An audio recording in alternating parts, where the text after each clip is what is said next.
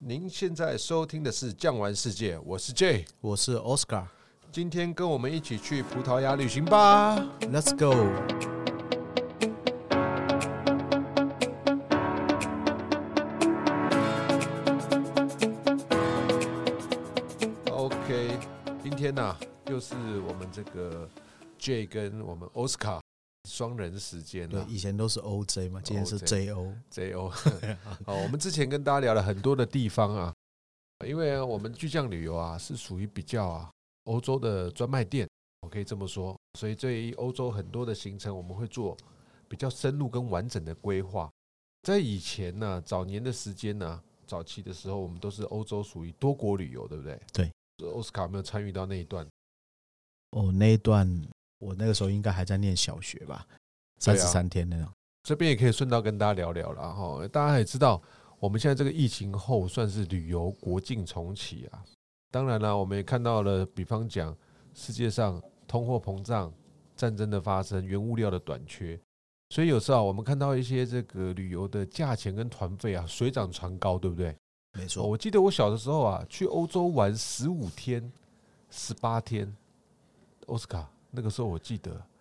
报纸上在看大概才五六万块台币。那你也不能这样讲，那个时候的五六万不得了啊！哦，对啊，所以现在我们看到这个通货膨胀啊，也不要觉得说，哎、欸，这个数字好像比以前多了一些。最主要的原因啊，还是因为什么？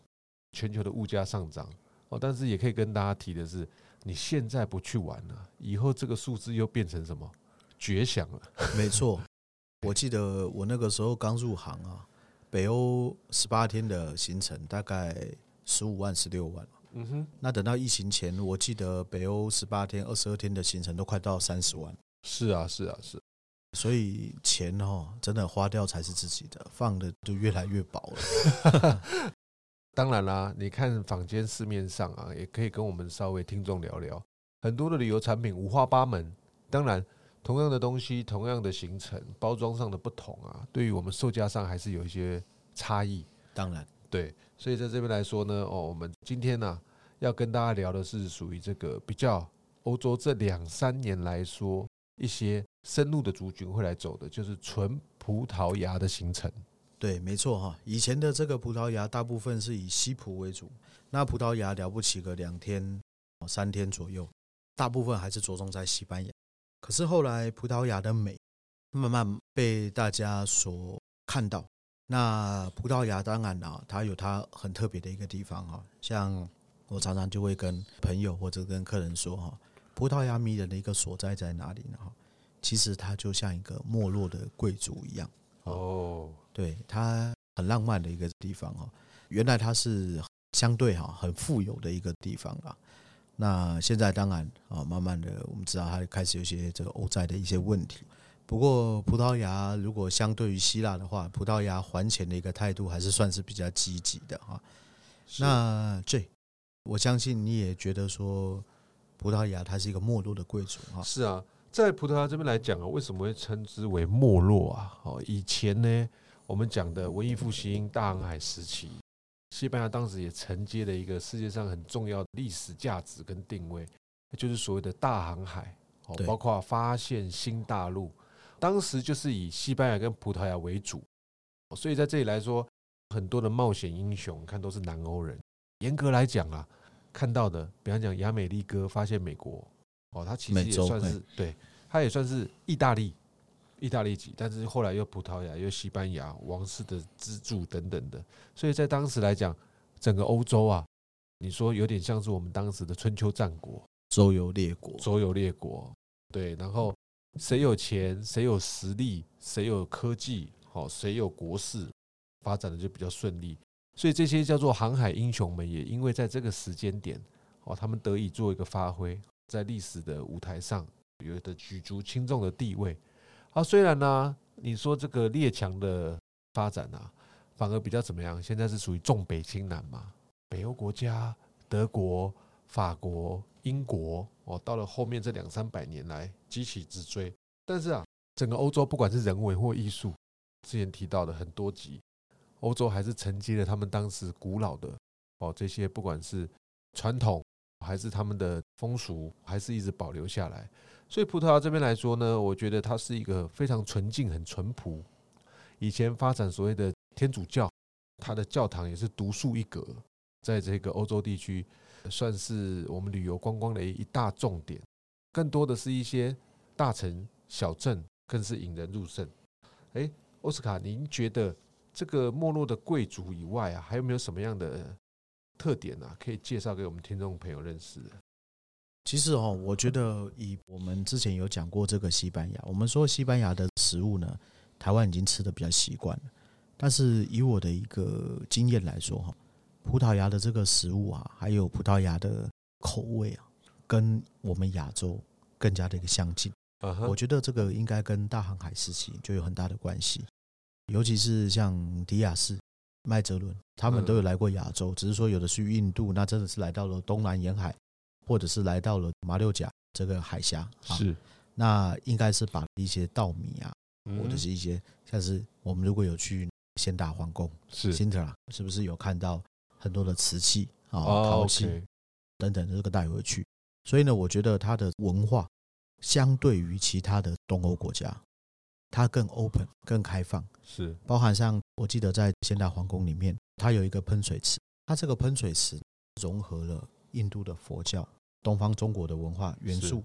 然后还有呢他们自己西方天主教、嗯、还有呢包含希腊的文化、哦哦、上面有一个海神 Poseidon 的一个，对，它整个把它做成了一个喷泉、哦、在一起。那所以呢，就像 Jay 讲的、哦、他们不会否定过去，是他们把所有东西都把它传承下来，是那我觉得这个也是他们很可贵，然后让我觉得这个心胸很开阔的一个地方。是我觉得啊，除了刚 Oscar 介绍到这些装饰之外，你从建筑物上也可以看到一些小细节。葡萄牙式的装饰啊，他们常常会用一些国力的展示也好，科技的展示也好，常常会用一些比方说经纬度尺啊，衡量这个航海的距离嘛，或者是天文上的一些观测的器具，包括一些什么绳索啊、形状啊、卷曲状的，甚至于一些可能他们航海到了亚洲中南半岛这一带啊，他们的一些植物花卉在建筑物上做装饰，反而就是这种取自于国外彰显他们国力的东西呢，会在建筑物上。比方讲我们那个 Jeromimo 修道院，它在外观上就有一些非常特别，不同于中西欧国家专属于这种葡萄牙式的建筑装饰在这上面。对，它这种建筑还包含了融合阿拉伯式的，对，所以在葡萄牙这边呢，同样它文艺复兴时期所影响的东西比较少，当它那个时期他们发展出了自己的文化，这个文化叫做 Manuel， 一个国王的名字，曼努尔式的 yeah 曼努尔式建筑。所以在这边来说呢，它的曼努尔式建筑就充斥着在整个葡萄牙，就靠海口边、河口边，他们方便于运输、运送等等的呢，在这个建筑上都可以看得非常多。除此之外，他们的那个砖墙也是，应该是瓷砖，瓷砖，对，蓝瓷嘛，蓝瓷。它这个蓝瓷可以算是整个欧洲首屈一指，他们应该是第一个烧出瓷砖的国家。哦，这相当不简单。对对对，因为、哦、这个像我之前跟大家介绍过西班牙，你要烧得出砖、烧得出瓷，有一个很大的一点，这个点就是什么呢？它必须要有足够的火候，要盖这个窑厂。那我们这一次的这个行程是航班搭配比较特别，将会从马德里进。那从马德里进来了以后呢，我们会先向整个葡萄牙比较西北边去，然后呢，这边就会经过一个很棒的酒区，这个酒区就叫做 Ribera de Duero， 这是西班牙文啊， uh-huh. 多罗河畔，多罗河酒区啊，对对对，多罗河畔这个酒区呢，它到达了葡萄牙北部了以后，他们呢、啊、就会到达一个城市，这个城市叫做波多。波多这个城市、哦、它很特别、哦、首先呢、哦、我们要知道葡萄牙为什么会开始大航海，很简单，它其实跟阿拉伯人打仗的时间呢、啊，比西班牙人短了四百年。为什么短四百年？它国土比较小，很早就收复了。Uh-huh. 收复了以后呢，像这个陆权发展，向东边打打不赢西班牙。西班牙是它的太多倍大的，人口等等的都太多了，打不赢。所以呢，它开始怎么样？向海边发展，只能往海边、啊、对，没错。所以开始所谓的大航海时期。那大航海时期呢，我们可以这样子说，整个葡萄牙呢大概占有两个大港，一个就是比较偏北边的叫做波多。波多其实在葡文如果硬要翻成英文的话就是 port， 就是什么，就是港的意思。那另外对，那另外一个呢就是南边这个首都，这首都呢叫 Lisbon， 其实它英文不念 Lisbon， 它应该念 Lisbon， 这个是他们葡文的一个发音。那波多这个地方它是一个海港以外呢，还有就是刚刚讲到这个酒，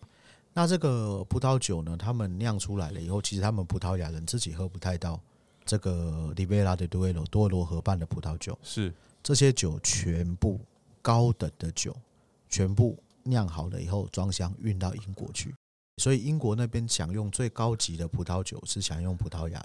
但是在葡萄牙的这个波多呢，它在这边他们有酿自己很特别的一种比较甜的酒，这个酒叫做波特酒。据这个文献考据啦，现在来讲啊，因为以前航海时期以海军为主，海权时代，所以当时葡萄牙他们呢，把我们这些酿制的葡萄酒，以前没有装填装罐技术，所以他们要运往英国的时候呢，常常怎么样？时间非常长，时间长的话呢，船上摇晃或者湿度比较高，容易产生一些细菌霉菌嘛，嗯、所以他们呢发展出这种波特酒，也算是一种加味的，对对对，酒精浓度比较高的一种酒。这个波特酒喝一杯甜甜很好喝，喝到有感觉就站不起来了，对，跟那个竹叶青有点像。是据说啦，现在啊，因为英国王室，比方讲之前女王在的时候，他们这个什么寿宴酒啊、国宴酒啊，一定会用波特酒来做主要的宴会场合所饮用的、哦、就跟我们台湾高粱是不是对，还异曲同工的意思。那我们这一个行程、哦、我们首先会到一个地方叫拉梅狗，拉梅狗，拉梅狗那个地方呢，就是他们重要的一个酒区。是、哦，那我们会在那边应该会住一个晚上，嗯哼，享用一个晚餐，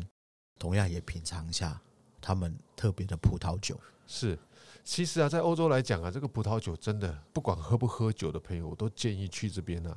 一定要喝上个几杯。当然，除了呢它的价钱合理啊、产地原厂之外，基本上它提供的酒，不管是大的餐厅、小的酒吧，都是非常有 quality， 品质都是非常好。其实刚刚 Jay 讲说它的价钱合理，我个人觉得不合理。怎么说呢？太便宜了。啊、这边的酒比水便宜啊，嗯、比水便宜，比水便宜。真的，有的时候、哦、一瓶这个酒，现在可能物价高一点、哦、了不起三欧四欧的，这个讲的是实在话。以前疫情前两欧一欧的也有啊。是，这跟他们的文化也很有相关啦。所以有时候我会跟团体的朋友讲，去这边其实喝酒是一个很棒的选择。其一，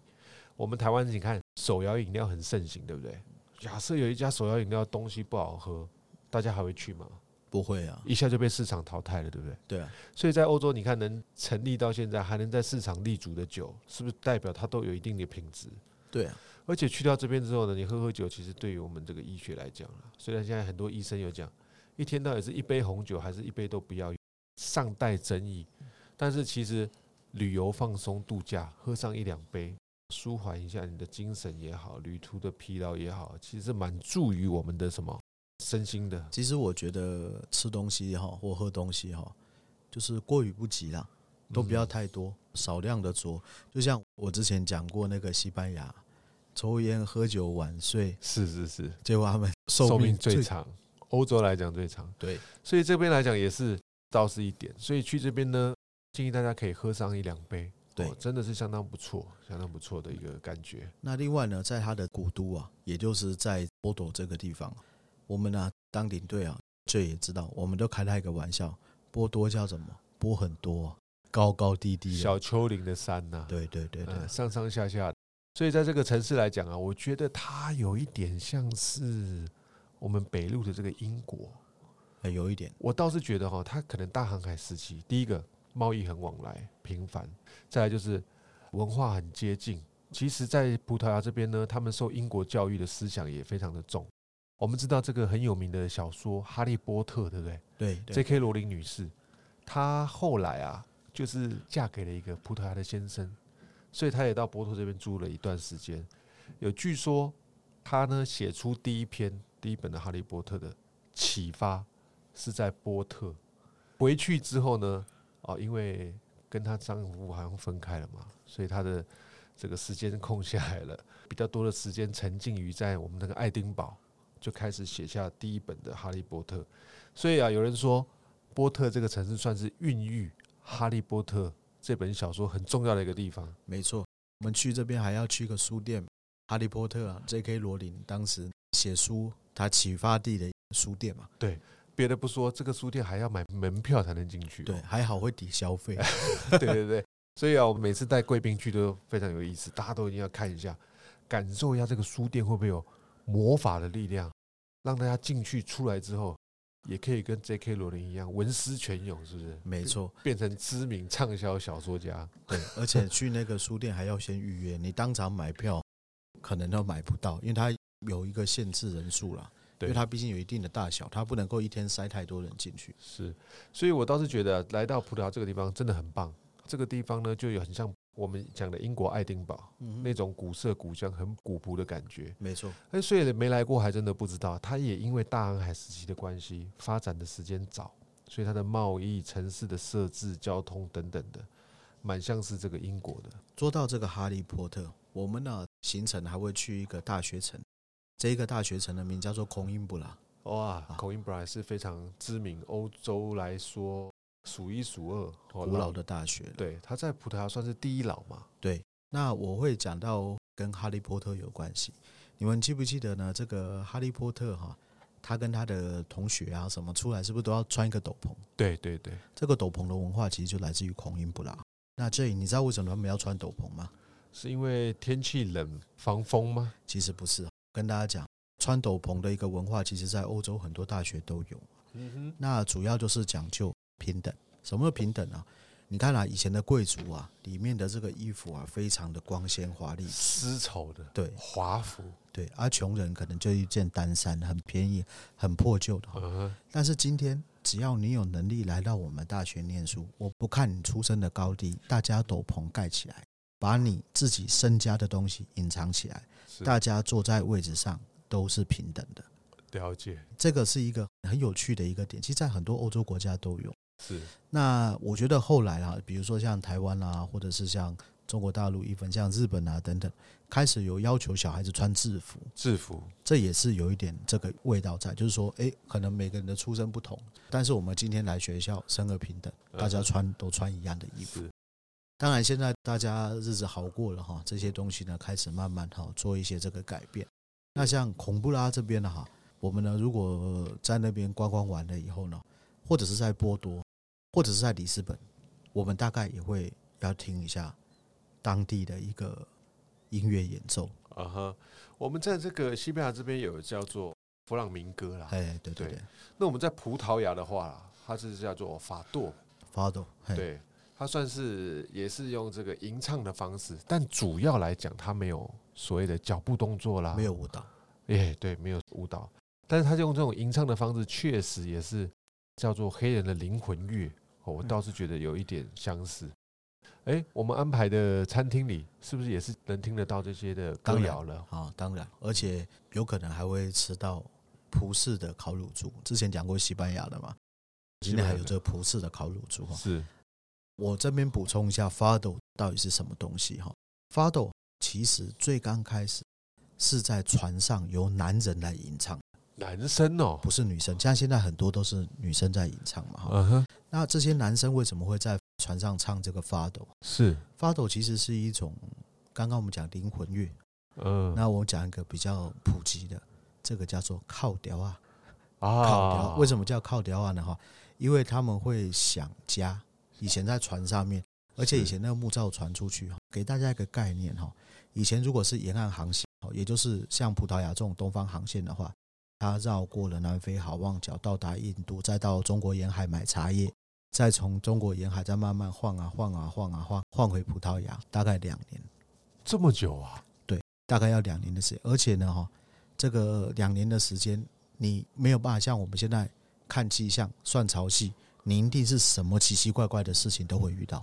所以这个你说陆上丝路辛苦，其实海上丝路也是不遑多让。当然了，海上丝路嗯，遇到个台风，包含连迪亚斯经过了这个南非好望角，然后也船被吹垮了，后来也死掉了。所以在海上呢并不会比较安全。所以今天我出去也许我可以赚点钱，但是我回来的时候我能不能把钱带回来，这就是一个很大的问题。所以他们思乡然后紧张，所以开始发展出了这法斗。那法斗唱完了以后呢，他们回到了这个家乡，唱给他们的老婆女儿听，然后老婆女儿听着听着了以后呢，也开始想老公啦，想哥哥啊，想儿子啊。是，所以一个在海上唱，一个就在路面上唱，对，遥遥相望。对，所以法斗这个秀，像我带客人去的时候，有时候客人会觉得说，哎，这个好像听不，是，当然第一个他是唱葡文，第二个他没有像佛朗明哥那么炫。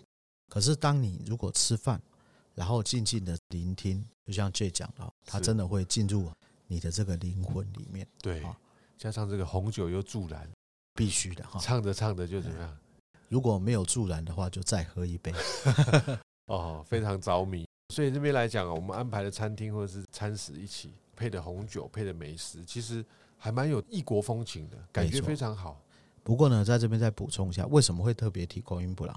因为你在波多或者是在 Lisbon， 你在这两个地方呢，你听的这个佛朗明哥都是成年人唱，成年男生或者是成年女生。是，孔音布拉这边是一个大学城，所以全部都是小清新、哦哦、小男生、小女生。那两者听起来又会有一个不同的感觉。这个年纪比较长的男生或女生，他们会把一些情感带进去，但是小清新呢，他们虽然唱的是靠调啊，但是你反而听起来非常的有活力，非常的青春，同种曲调了。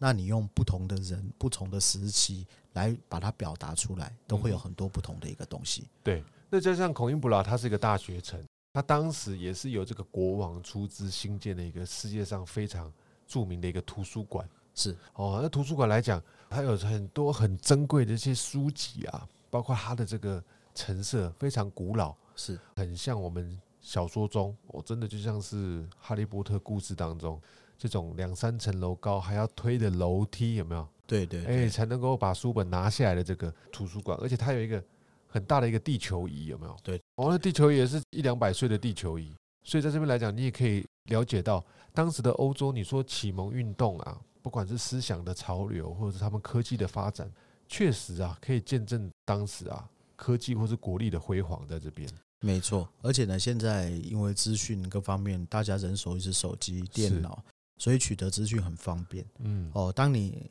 把手机放下回到了那个图书馆，然后真正看到我为了看点书我还要搬楼梯、啊、下面还能扶着，那种感觉呢，这个一下好像跳跃时空的感觉是相当的一个不错的。对，进去来讲你真的会哇，怎么会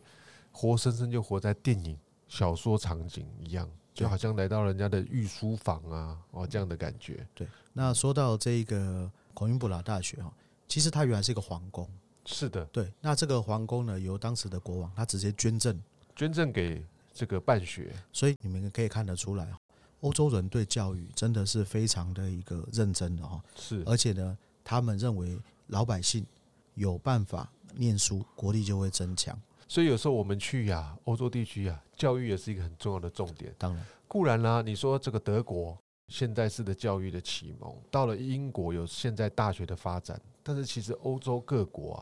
他们这种不管是神学院或是国王新学办学，他们都有很悠久的历史跟传承。在这边来讲，你说这个西洋人、啊、找我们一两百年、哦、科技比较先进比较进步、哦、确实他们、啊、对于整个教育来说呢，他们有一个主要的这个目标跟共识、啊、在当时他们的不管是封建时代、哦、王权时代，他们已经是相当注重人民百姓的教育的权利了。没错，这个老百姓要聪明、啊、国家才会强。这个就讲一下哈，当时德国的这个宰相俾斯曼打赢普法战争的时候呢，用力的哈在桌子上拍了一下，他大喊一声：“今天呢、啊，在前线打赢仗的不是我们的士兵，而是站在讲台上的小学老师。”是，好，所以他们对这个教育哈，并不是只有德国，包含像葡萄牙也是非常的一个在蓬勃。只有一个可惜的地方啊。就是他们培育出了非常多一等的人才，但是葡萄牙这边的工作机会真的相对比较少，所以这么多的无论是语言、历史或科技等等人才呢，他们就是向外流了，还是回到了这些中西欧国家比较多啦，对，德国啦、法国。所以讲到这个点呢，我们就知道一件事情，相对于西班牙、葡萄牙，它的语言教学是非常好的，是你真的随便拉一个人出来都会讲五六种语言，对，他们的英语教育扎根非常扎实，对，不仅仅是英文，他们第一个葡文自己一定会讲，他们隔壁的邻居西班牙也会讲，然后呢英文是，然后呢在欧洲传统强国两大语言法文跟德 语, 跟德语，他们最起码五种语言跑不掉，是，甚至还遇到好多会讲中文的，所以在这边来说呢，他们这个语言的扎根啊，包括整个葡萄牙人跟我们所看到西班牙人又稍微有点不一样了，没有错。而且你们会发觉欧洲越小国寡民的地方是语言程度越好，像 Jay 也去过荷兰嘛，荷兰啊，荷比卢，瑞士更不用讲了，哦，瑞士也是，对啊，嗯，他们为了维持国家的竞争力，哦，他们学习非常多的语言，哦，非常多的文化，哦，因为欧洲本来就是地表大陆相连嘛，哦，整个环境跟这个资讯啊就是串联在一起的，没错，哦，所以在这边来说呢，他们就有这样的相关联性了。 OK， 那我们呢在这边先做一个简单的中断，哦，我们请各位贵宾呢再聆听我们的下集的节目。好，如果喜欢今天的内容，别忘了订阅，留下五星好评，谢谢你的收听，我们下集再见。好，谢谢大家，下集见，拜拜，拜拜。